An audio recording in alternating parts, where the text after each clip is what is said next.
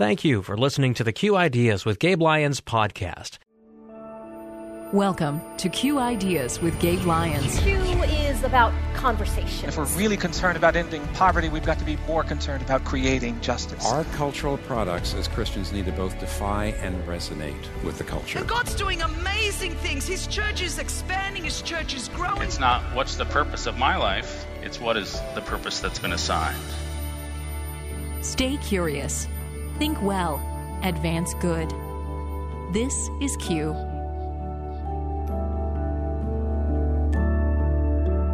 That's how you know if you objectify something or someone. It's if you say this is not the end goal, the actual relationship with the person, if you say the person is just a bridge to get what I truly want, that's when it becomes a problem. Welcome to Q Ideas with Gabe Lyons. Gabe is off again this week getting ready for Q 2019, the annual Q conference in Nashville, just over a week away, April 24th through the 26th. Remember, you can find all the details plus get your tickets at qideas.org. I'm Paul Perot from Faith Radio, and recently at qideas.org, Gabe and the team asked the question How do we build environments committed to the flourishing of all women? One of the largest issues that works against women's flourishing is sexual exploitation, and that's the focus of today's show. First, thanks to the internet, pornography is widely available and viewed by hundreds of millions daily. How does that affect women? Lisa L. Thompson, Vice President of Policy and Research for the National Center for Sexual Exploitation, spoke at last year's Q conference. Her talk was called Understanding Sexual Exploitation. Hugh Hefner world famous for popularizing pornography, for creating a playboy mode of masculinity, for hosting legendary parties attended by Hollywood celebrities like Bill Cosby and Roman Polanski, and of course, for building an empire which styled the sexual objectification of women as entertainment for men. Now, for some of you who are here today, Hugh Hefner and his publication Playboy may have been your first introduction to the world of pornography. But for many others of you, I imagine that that introduction may have came as a result of stumbling into the vast world of internet pornography. But whatever the case, please understand that it was Hefner who paved the way. It was Hefner who normalized, who mainstreamed female nudity and paved the way for the massive amount of pornography that permeates the internet today. Now, when Hefner died, he was eulogized with words like maverick, mogul, icon, pioneer, even legend. This pornographer and pimp was celebrated as a champion of civil rights, of freedom of speech, and sexual freedom. Hugh Hefner, a man who said he'd be happy to see his own daughter in the pages of his magazine. Harvey Weinstein, famous producer of art house films, co founder of the independent studio Miramax, a star maker. Of course, we all know what's happened since October, how Harvey Weinstein was accused of having sexually harassed numerous actresses and even engaging in sexual assault. And of course, that set off a, a really seismic wave across the country that we now refer to as the Weinstein effect. As countless women and some men came forward and shared their stories of Me Too, and in some instances, Church Too. And as a result, suddenly, men were being held accountable for their sexual behavior. Sexual behaviors which were exemplified in the lifestyle of Hugh Hefner, and of course, which he taught generations of men with issue after issue of Playboy. This is what we call irony. Weinstein and the others like him are products of the widely proclaimed and deeply ingrained Playboy philosophy. That philosophy is a dogma of male sexual entitlement. It dissects women but also children and men from their humanity, and slices them into body parts to be consumed by the masses. It robs sexuality of its emotional intimacy, of its mutuality of pleasure. At its heart, it teaches a sexuality that is detached, disengaged, predatory, and even pathological. This is Michael Boussard. How do you think pornography came into his life? For Michael, it began when he discovered his stepfather's stash of Playboy magazines at age seven. When his mom found out, of course, she was concerned, and so she went to her husband, to Harold, and asked Harold to have a talk with her son. That talk involved Harold taking Michael to a bedroom and shutting the door. And that's when the years of sexual abuse and rape began. Events set in motion by pornography and by the man who produced it. There are thousands upon thousands of Michael Boussards in our country today. Boys and girls whose sexual abuse was launched by people who use pornography as a gateway to sexual abuse. Pornography is a potent teacher. But what's the lesson? Well, there are more than a hundred studies which show that pornography is both correlated with and a cause of a wide range of violent behaviors. There are more than 50 studies which strongly connect pornography with sexual violence. But nevertheless, people consume pornography at a rate today that I think would even boggle the mind of Hugh Hefner. He was wildly successful. I work for the National Center on Sexual Exploitation. We work to address the full web of sexual exploitation. We are keenly aware of how these forms of sexual exploitation intersect, how they overlap, reinforce, and fuel one another. In fact, in our experience, most forms of sexual abuse and exploitation have the thread of pornography running through them. In fact, I have a friend who's a psychotherapist at an Ivy League school for more than 30 years. She's treated people who were victims of sexual exploitation and abuse and men who were sex offenders.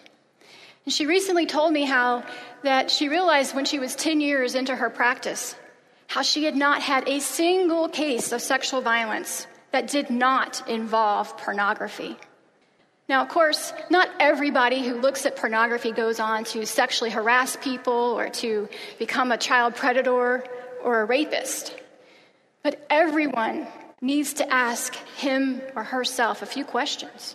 Questions like Has pornography made me a better person? Does it make me a more sensitive, giving, and loving sexual partner? How has it changed my attitudes and how I relate to other people? And for those of you who don't use pornography, ask yourself how has pornography impacted my life and the, and the lives of those that I love? And I think if we're honest with ourselves, we'll recognize that pornography is not a force for human flourishing. It's deeply malevolent. The evangelists of pornography have gone around the world. They've made many disciples. And why not? They had a very powerful prophet. Thank you.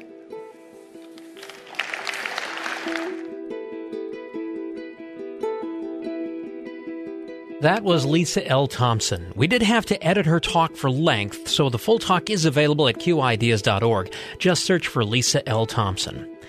And yes, while pornography and sexual exploitation are huge problems, there is a deeper reality that feeds them and other issues where we exploit one another. Let's explore that idea now with Jefferson Bethke. Interestingly, he spoke a few years ago at the Q Women's Conference, a guy in front of an audience of women talking about objectification and exploitation. And yes, while that was a bit awkward for him, he did offer some interesting insights.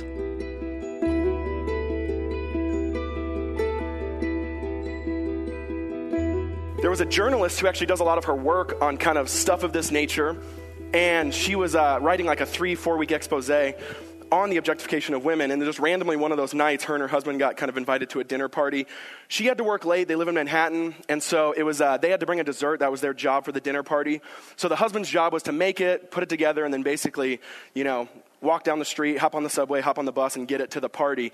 And, um, He said he, he, he made the cake and he got it all ready, and then he's walking out the door. And he basically said instantly, the minute he started walking by different people, it was just very awkward. Like they were staring, some of them were kind of ogling, some of them were salivating because it was just an uncovered cake that was getting ready to basically be served at the party.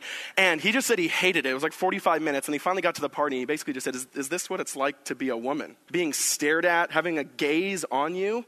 I remember reading that story and thinking, yeah, the reason maybe we don't talk about this one so much is exactly like a story like that where men don't even really realize it. And so it's when you have half, only half the population talking about something, I think it's an uphill battle from the beginning. And so I just thought that was an interesting anecdote. And, and so also moral of the story, if you want your husband or boyfriend to know what it's like, give him a dessert, send him out the door. But, um, the truth of the matter is, there's a crazy amount of research on this topic. Um, I came across a study that basically said um, in the brain of most men, the very same part that registers a screwdriver or a hammer or any type of inanimate object that is a tool is the same part of the brain that usually registers when they see a woman. I read another one that was crazy where it basically said that most men are seen by, both men and women. This one was interesting. Uh, like pictures of men were putting, put up on the screen, and basically men and women, the part of their brain that is global processing, mean it's the, it's the thing in your brain when you want to see a big picture, right? So like a house, like you see the house, that's a big picture. But local processing would be if you just see the door. You guys tracking with me? Nine times out of ten, basically, the, the men were seen, the part in the brain that registered when you saw a man was global processing, but when you saw a woman, it was local processing. And this was by men and women, which is interesting. So that even women kind of, basically women are being pieced and pulled apart when they're seen. They're seen as objects and different parts, not as actual humans. And that's a huge, huge, deep problem. And so, what I really want to talk about is the problem behind the problem and then also what's at stake. So, that's really what I'm going to spend the rest of my time on is the problem behind the problem and then what's at stake when we actually objectify. What we don't realize is that objectification, I think, is like there in the beginning. And another way I like to say it is commodification right? Where you're turning someone into a thing to use, abuse, exploit, get money from, pleasure from, whatever. I think that's the thing or the response or kind of the primary vehicle that sin has entered into from the very first chapter sin enters into the world, Genesis 3. So, what I'm trying to say is objectification of women, I think, is just a smaller problem of the commodification of humans, if you guys are with me. And I think sin is that problem. There's this, once the minute shalom broke, the minute kind of the, the, the it all working how it's supposed to be working, when the minute that kind of fractured was the minute that now people were no longer people, they were things, and people were no longer people, they're competition. And that's really, I think, the base fundamental heart of all these different things. That's why we have sweatshops, right? It's why we have pornography. It's why we have reality TV. I mean, like, those people are not people, those people are things for our entertainment. We're, we're getting, the, the, the companies are getting money off of exploiting those people. So people are now products from the very beginning right? Genesis 3 on, people are things, commodities, products, and things of that nature. So I think the solution is a, not a full swing out of the objectification of one thing, but out of the objectification or commodification of all things. And that's really what I want to chat about. And another way to put it which you see in the, the, the, book after Genesis, Exodus, is I think we have to remove ourselves from the culture of Pharaoh and enter into the culture of Yahweh. And what I mean by that is when you look at Exodus, it's a really, really fascinating narrative and juxtaposition. So there's Pharaoh, you have this ruthless taskmaster, and Pharaoh's economy is basically based on people as things, right? Like Israel, his entire workforce was people that he said are not people. They're secondary, they're subhuman, they're second class, and we're going to use them to get what we truly want. Which, by the way, that's how you know if you objectify something or someone. It's if you say this is not the end goal, the actual relationship with the person. If you say the person is just a bridge to get what I truly want, that's when it becomes a problem. And so Pharaoh was the king of that. He was the king of doing that to a lot of people. Everyone was a commodity, everyone was an object. They're just things to squeeze life out of. And I think we do the same. We abuse, we exploit, we try to get anything we can out of people pleasure, power, money, whatever it is. And so we have to ask ourselves, what is that? And so I think the real problem is not in particular, objectification of women. I think, again, like I've already said, in general, it's the commodification of humans. So the battle is removing from the culture of Pharaoh and going and entering into the culture of Yahweh. What do I mean by that? When you look at Exodus, you see this crazy juxtaposition. So you have Pharaoh, and he's basically this king that says, make more bricks, make more bricks, make more bricks. And he keeps saying it with less, with less, with less. We're going to get as much out of you without giving to you, giving to you least as possible. So he's kind of stretching their humanness. He's extorting them. He's exploiting them. Right? He says, make more bricks, which I think the spirit of Pharaoh is still around today, right? Look this way, act this way, do this thing. I even put in here specifically with women, with, with talking with my wife, I feel like it's don't be fat, but don't be too skinny, be pretty, but don't be too sexy, don't be a doormat, but don't be overbearing. The demands of our culture, which I think are a Pharaoh culture, are endless. You cannot please Pharaoh. You can't. If you try to stay on that road, it'll never end, and you cannot please him. And he has endless demands. They're absolutely crushing. So we have to ask what kind of culture are we creating? Every time a guy looks at a girl in a lustful way, he's colluding again with the powers of Pharaoh. Every time a girl dresses in a way that dehumanizes herself and says, I'm not a human, I'm an object, she is colluding with the power of Pharaoh. Anytime we tell someone their value is in what they produce, how much they make, where they came from, or whatever it is, again, that is colluding with the powers that be, which I like to call Pharaoh in this narrative. But Yahweh is completely different. You look at the actual scriptures, you look at Exodus when God reveals himself as Yahweh to them, he's very, very different. He doesn't want to take value, he actually wants to give value. He doesn't want to take it, he wants to give it. And the answer, I think, of objectification is relationship. You ever thought about that? So if you go back to the garden, right, the thing they had perfectly was relationship. They had perfect covenantal relationship with God and with others. There was a, a, a freedom about it, there was a lot of, there was a freeness about it, and they had that unity or that covenant love. The minute sin enters the world, relationships break. When you truly see someone in a deep covenantal relationship and you know them and you love them and you see all that they are and they have a weight about them, you cannot objectify them. You have to dehumanize someone first to objectify them second. And so Yahweh says, No, no, I want to put the relationship back into the equation. I want to put that covenant back into the equation. And everything about how uh, uh, Yahweh set up the world to work after he pulls them out of Exodus, out of uh, um, um, Egypt, is very interesting. I think a lot of times we think the Ten Commandments are that cool felt board thing on Sunday school. And I think, at least I thought, they're kind of uh, were just produced in a vacuum. Like it was just kind of like there, but it really had no connection point or no reason to be there. When you actually think about Ten Commandments, it's actually a subversive way to live in juxtaposition with where they just came from. You guys with me? It was actually saying, no, no, no, I am not like those other gods. That, that's the very first command, is it not? The very first command in the Ten Commandments is, have no other gods before me. What's Yahweh trying to say there? He's trying to say, I am not like where you just came from. Don't think I am. I am not like where I just came from. And also think about them too. They were there for hundreds of years. They don't know how to form a society. They don't know fully what God is like. They've maybe heard about him in the promises or around the campfire or whatever it is, right? Through their ancestors, but they don't know what he's like. So he enters into their story and says, I am not like what you just came from. I don't use, I don't abuse, I don't exploit. I give value, I give love, and I give covenant. See, think about the juxtaposition. Yahweh or Pharaoh gives no rest. Yahweh says, observe the Sabbath. Pharaoh says, what you produce defines you. Yahweh says, no, no, no, who you are, not what you do, defines you. Pharaoh says, if someone isn't useful to me, throw them away because they don't give me any value. Yahweh says, if you don't take care of the alien, the orphan, and the widow, and the least useful according to a worldly standard, then you actually stand condemned. That's very different.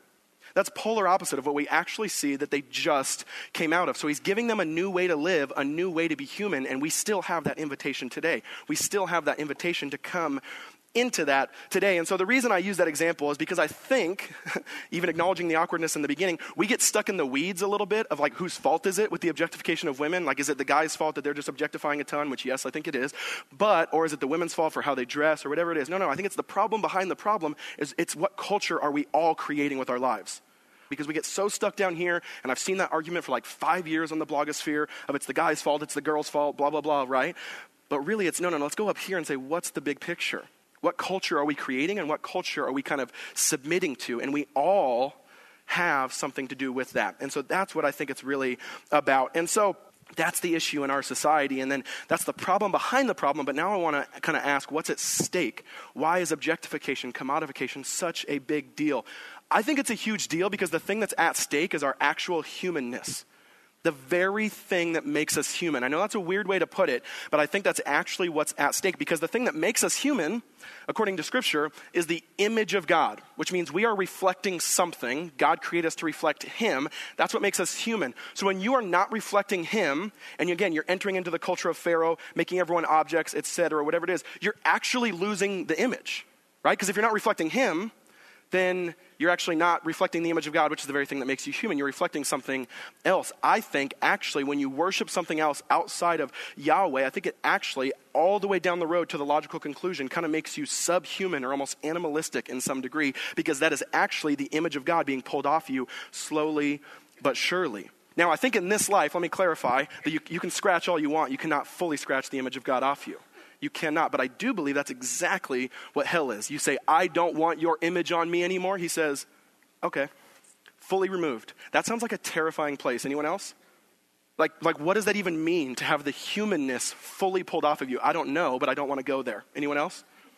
And that's what I think is at stake is that our very humanness is at stake. It's crumbling, and we are losing what it actually means to be human. Let me illustrate this with one quick point. Um, I, I kind of nerd out on weird books and archaeology and all that stuff, and I was reading a book on archaeology that found a pattern excavating a lot of old empires. So you can look at kind of uh, Rome or Persia or whatever it is. And a pattern they found is that the head kind of king or leader of those places, they rarely are finding statues in the capital city. Are you guys tracking with me? So, like Caesar, like they rarely find a Caesar statue in Rome. Where they find him all the time on statues is on the outer skirts, most farther, farthest points of the colonies, right? The places where they're going out and kind of uh, trying to say this is who's king and this is who's in charge. And I thought that was really interesting because you don't need the image in the, in the capital, right? Because you have the king himself. And so the, the, the statues are a way of going out on the outermost parts and saying, this is who's in charge. This is who's king. You need to follow him. That's what I think it means to be an image bearer.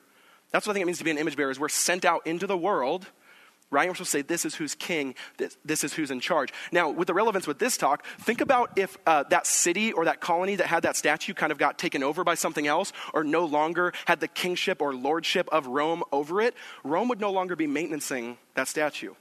Rome would no longer be making sure that it's clean and polished and everything of that nature. And so you can begin to get the picture that it would basically just be left be. And sooner then later, it would just start to crumble. It would just start to decay. It would just literally start to fall apart. That's what I think it means again to be an image bearer of God. That when you say, I don't want to live under your rule and your reign anymore, he says, okay, and your humanness actually starts to crumble. So that's what's at stake is the very thing that Jesus called us into, what it means to be truly human. And we objectify and when we commodify, we totally put ourselves in the other camp. And that's a very dangerous road that I don't want to go on. And you see the, the claim from the prophets too, right? The prophets say in uh, Psalm 115, you see in Isaiah, they say, What you worship, you actually become like. The psalmist is kind of being sarcastic in the sense of like, yeah, you worship a golden thing, you worship something made out of wood and something out of something out of silver. When's the last time that forgave you? When's the last time that loved you? When's the last time that actually did anything for you? In fact, it literally is just dormant and dead and it just sits there because it's a piece of wood. But if you worship that thing, you actually become like that thing. Why? Because you're starting to bear that image. You start to objectify yourself. And that's the dark side of objectification we don't talk about. That yes, we might objectify other people, but when you actually start to live that life, you become the object. You actually start to lose that humanness. You actually start to become, like if you treat other people like things, you start to lose what it means to be human and you become a thing. That's a real dangerous dark side of the coin, I think.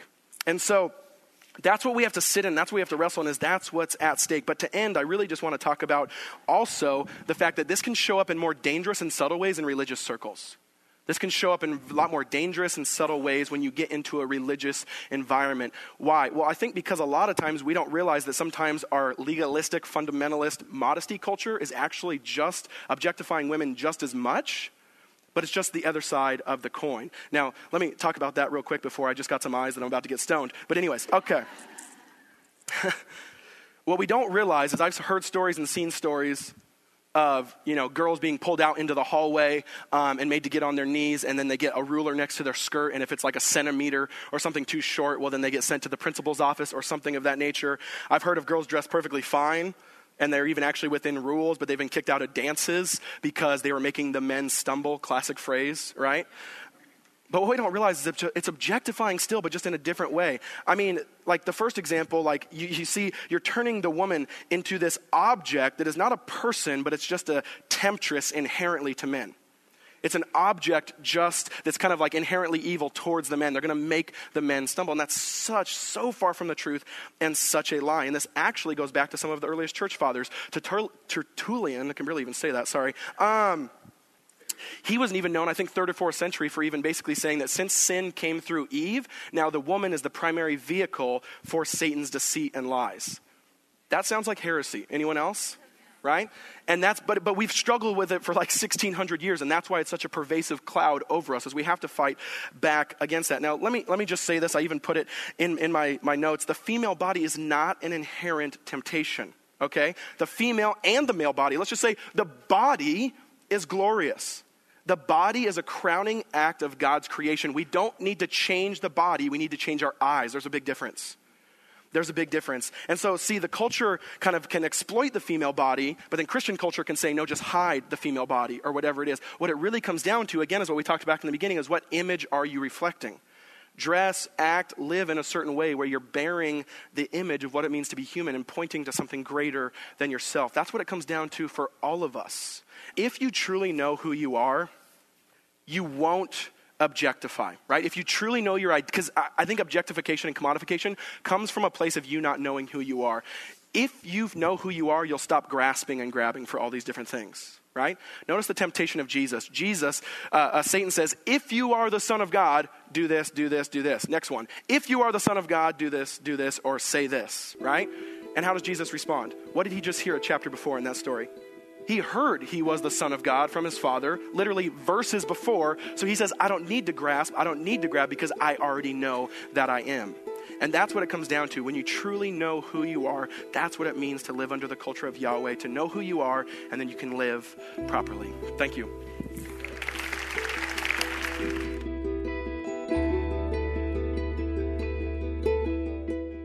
That was Jefferson Bethke on Q Ideas with Gabe Lyons. It was interesting how he went beyond just an issue, such as pornography, and delved into our heart issues. Again, that's what Gabe and the team at Q Ideas seeks to do to stay curious, to think well, and advance good. Remember, most of the talks you hear on Q Ideas with Gabe Lyons come from the annual Q Conference. Q 2019 is happening in Nashville in a week and a half. More information about the conference, as well as videos of past talks, can be found at qideas.org. That's our show for this weekend. For Gabe, I'm Paul Perot, hoping you join us next week for Q Ideas with Gabe Lyons.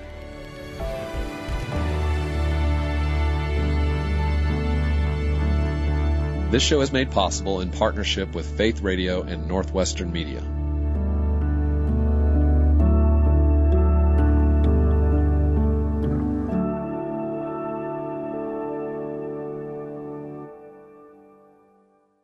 Thank you for listening to the Q Ideas with Gabe Lyons podcast. These conversations are available because of listener support.